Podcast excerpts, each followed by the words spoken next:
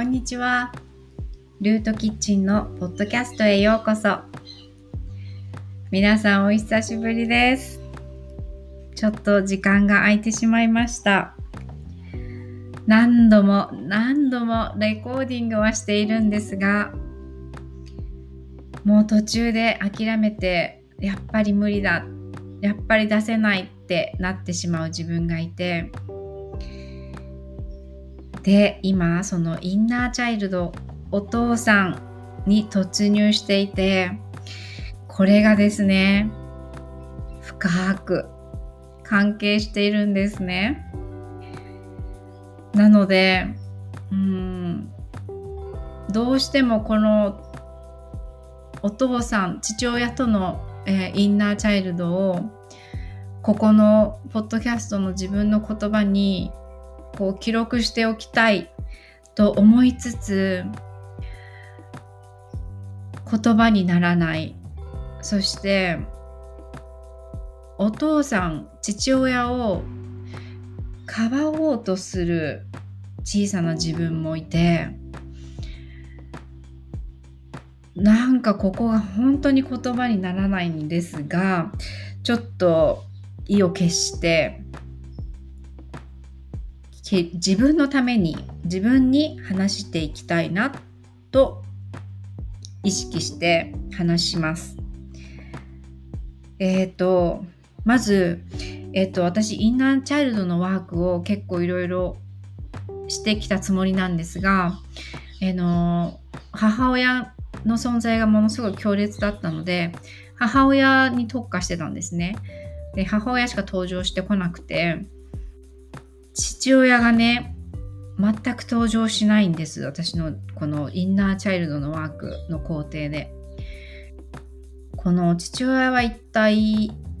どのタイミングで登場するのかなとなんとなく思い始めてたんですがえー、っと先月くらいから自分の現実社会現実世界の中で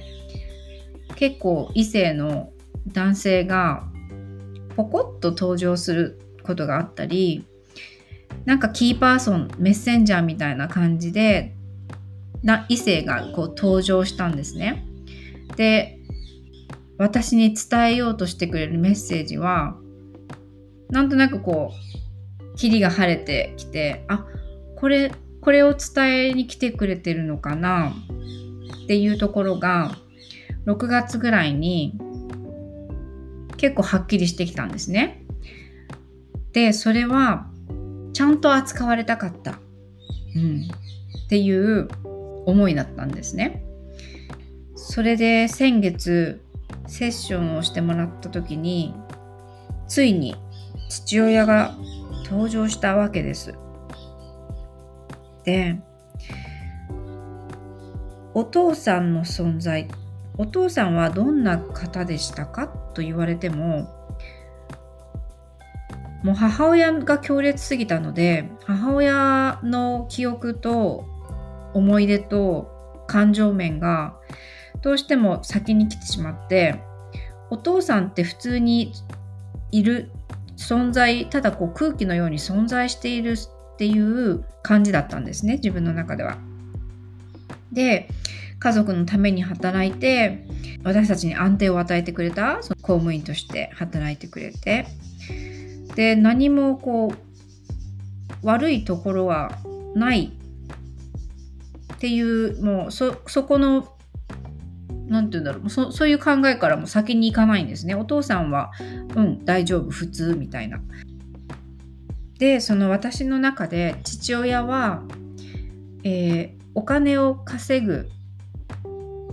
存在。でさらに言うと父っていうのはお金を稼ぐだけの存在っていう風に変わっていってで彼は本当に安定を与えてくれていたけれどもお金を入れてくれる存在であって母親のような感情的なそういう意見があったりとかなんかすごい感情的に叱られたりとかなんか会話を交わしたっていう思いが全く出てこない状態なんです今のところ。でっていうっていうことはそのお父さんは家族のためにお金を入れている存在でで彼自身のこう自由を抑圧しているっていう感じなんですね。でもともとその彼が若い時にやりたいこととかその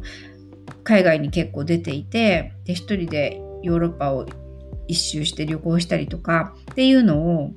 あの写真やこう昔話母親との昔話で知っていたので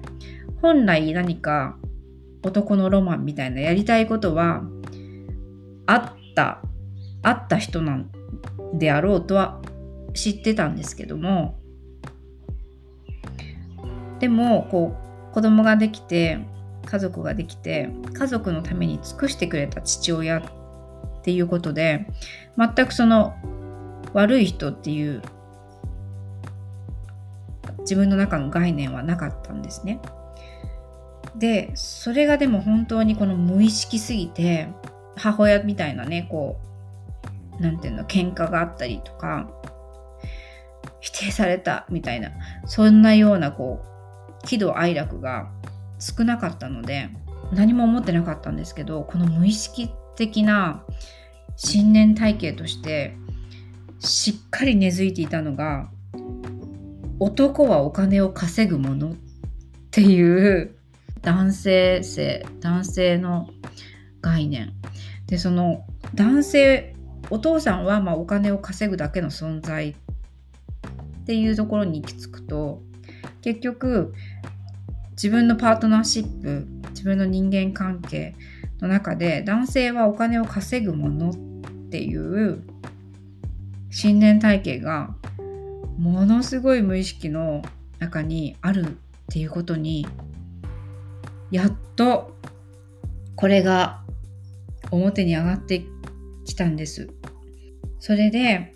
その感情的にこう何かお父さんとの接触があったわけではなかったので男性から守られているっていう感覚もそぎ落とそぎ落ちていたんですね。でそれをそのじゃあどこのインナーチャイルドでそれがその自分が傷ついてるのかなってその小さなねさっちゃんを探しに行って行こうとするんですけどもう本当に困難でいや別にお父さんは悪くないとかお父さんをかばおうとする自分がいてでなんとかでもあここれは思い出せるって強烈に自分の中の経験としてあるのがあのそれやっぱりお母さん発信なんですけれどもあの多分幼稚園か小学校に行くか行かないかぐらいの時にあまりに私が食が細すぎていつまでたってもこう食べ終わらない。であのそれでまあ華奢な子供だったので、まあ、母親は心配してこう食べさせようと必死だったんですね。ででもその本人は思うようにこう食べれない。で喉に通らない。好き嫌いがあったかって言ったらそんなに好き嫌いしてたわけじゃないんですけどとにかくこう食が細い。で食べるのに時間がかかるっていうことでものすごい忍耐が必要で。でずっとその食卓に座ってるんです自分で。夕飯の時に。でそのうちにお母さんがあの忍耐忍耐が切れてでもいい加減にしなさいって。いつまで食べてるの？早く食べ終わりなさいって言われてででもそれでももう食べれないんですね本人は。量が。でただこう夕飯をただ見てる。でお母さんがもういいいい加減にしなさいもういいって言われるまで私はただそこにじっと座っているっていう状態だったんですね。でその時にまずしたのがだから自分の感情を殺すっていうことでただ殺さないと夕飯を見つめて耐えているっていうことが多分7歳とか6歳の自分には耐え難かったのでそこで自分の感情を押し殺したんですね。何も感じないって。ただお母さんがもういいって言うまでただもう待つっていうことをして。ででそのうちに、えっと、いい加減にしなさい。こんな子はもううちの子じゃありませんって言ってあの昭和なので玄関から、えー、出されるんですね家の外に。であの大泣きして「ごめんなさい」ってであの入れてくださいってごめんなさいって言うんだけどあのセッションをやってくれた方が「お父さんはどうしてたの?」って声かけてくれて「えお父さん？お父さん多分食卓に座ってるはずだけど何にもここのドラマの中に私と母と母と娘のこのドラマの中にお父さん全然存在してませんって食卓に座ってると思いますけどっていう記憶しか出てこなくて。でその食卓に座ってるお父さん何もかんアクションをしていないお父さんそのお父さんがもしねもういいじゃないかとかもういもうなんかそんなに無理に食べなくてもいいよとかもしその私に一言守るようなことを言ってくれてたら展開が違ったわけなんですよね。でもその記憶がなくて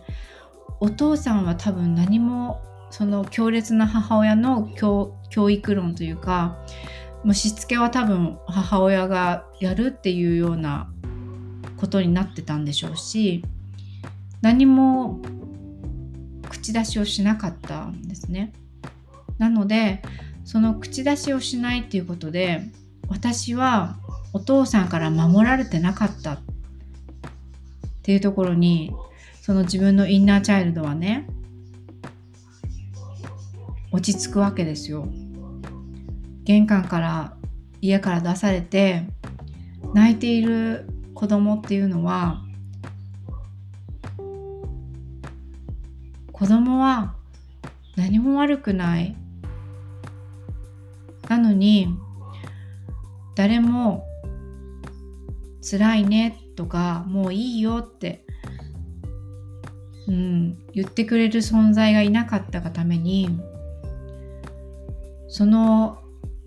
小さなさっちゃんはずっとねあの食卓に座り続けてる座り続けてたんですね。でその一言ねあの母親との感情バトルの中で、うん、もうこれ以上しなくていいよとか何かその一言守ってもらえるそ言葉がああったらこの男性その父親から守られているっていうこの根底の安心感っていうのが得られていたようなんですね。うんまあ、こんな家庭だからは何もわからないですけどもでもそこがそぎ落とされているっていうことはやっとこう分かったんですね。自分の私のストーリーなのでこれが誰のあの父親とのこういう同じような関係にあの当てはまるかといったらとんでもないそうではないんですけれども、うん、ただそのあたその自分の、うん、始まりっていうかその父親との関係がやっとやっと分かった。っていうのが嬉しい。お母さんとの関係から次お父さんとの関係。っていうことは自分の中の女性性と男性性の関係。でやっと今自分の中の男性性がここにいるよってこれだよっていうのをこう声かけてきてくれて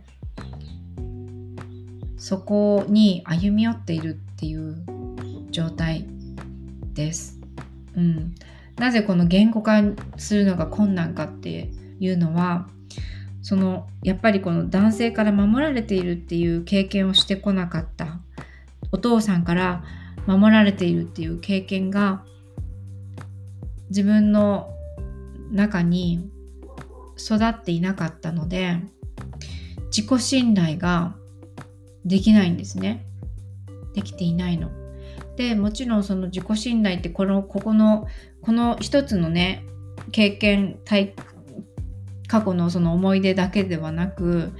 もういろいろな要素で成り立っていることだから何もこの一つのことがこれを作り出したっていうことでは全くないんですが今私が、うんと、初めて発見したお父さん父親とのインナーチャイルドは発掘されたのは今これなんですね。まあ今ねだから父親との関係性をこうすごいジャーナリングして思い出してワークしているところなので全くこの言語化言語化ができないですね。でこの言語化ができないもやっぱり自己信頼とつながっているし自分の何を言っても何をやっても私は認められている私は守られているっていうあの小さな時のさっちゃんは守られていなかったのでなので言葉にし始めると信頼できないっていうのが出てきちゃうんですね。信頼できないってなるのでこれ以上言葉にできないになっちゃうし言葉にできないから分かってもらえないっていうところにつながっちゃうんですね。それで分かってもらえないっていう感覚があると誰も分かってくれないっていう被害者。すごい。もう今ね本当に男性性っていうかこの父親とのワークをしたらもうすごい今ね新しい闇を発掘してしまって闇満載なんですけど。ちょっとね、だからしんど、しんど、この人話してることめっちゃしんどって、あの、思われる方は、まあ聞いてないと思うんですけど、そういう方はそもそも。ほんとすみません。そう、でもね、その闇が深いって自分では思ってたんですね。なんてネガティブな人間なんだろうって。闇ばっかり見ちゃうなっていうのを思ってたんですが、あの、そうヒーラーのセッションしてくださる方に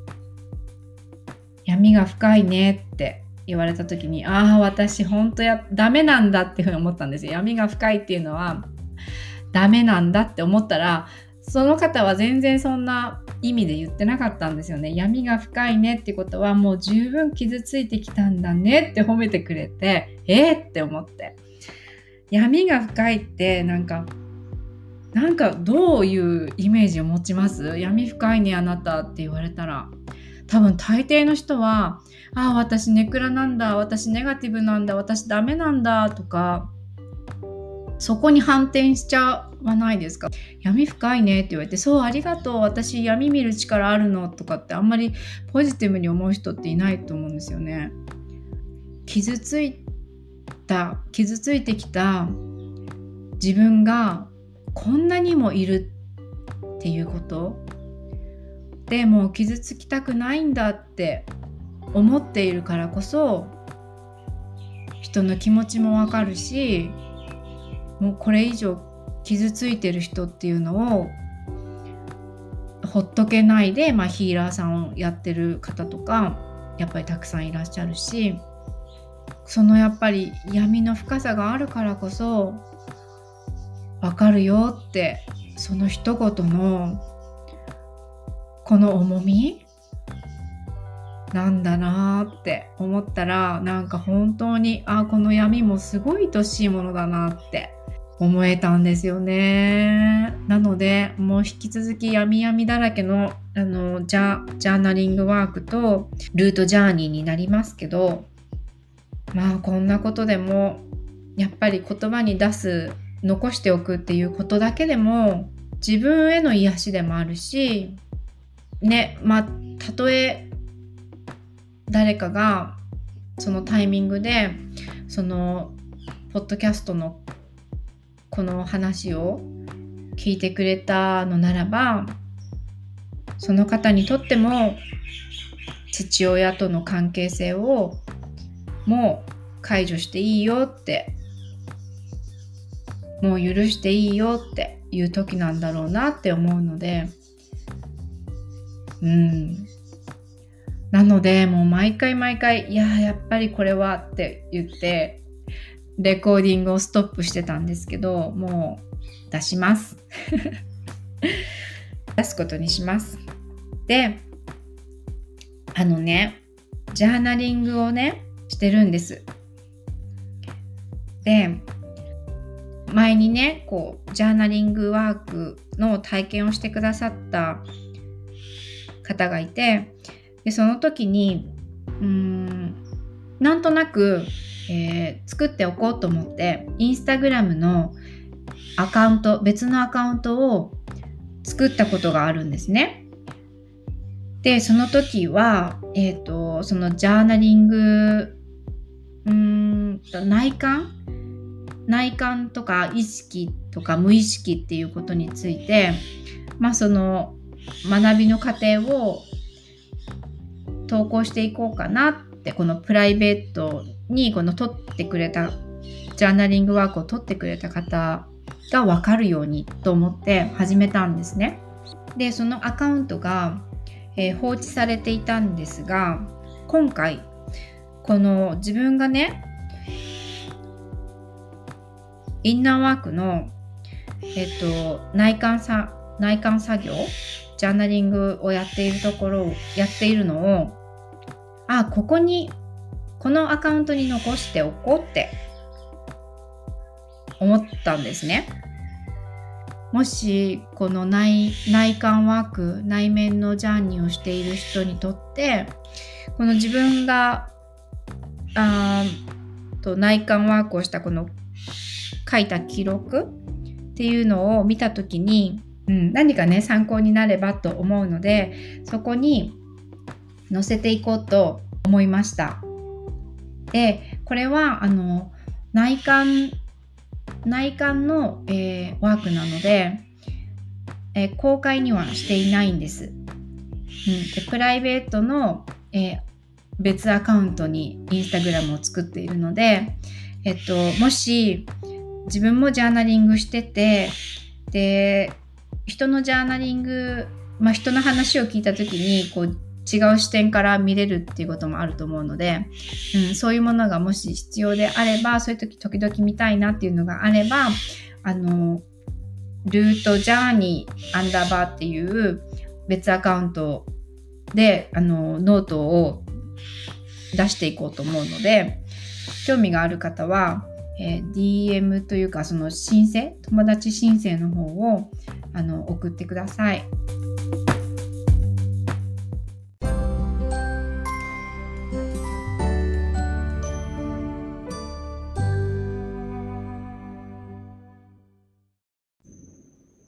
最後まで聞いていただき、どうもありがとうございます。えっ、ー、と、内観ワークの、えー、アカウント、インスタグラムの別アカウントは、ルートジャーニーアンダーバーになります。えー、同じようにノートワーク、インナーワーク、シャドーワーク、いろいろな、えー、言い方はありますけれども、内観の作業を進めている方いらしたら、えー、ノートのシェアを少しずつしていきますので、そちらもインスタグラムのフォロー、えー、申請してみてください。それでは皆さん、また次回まで。アロハ。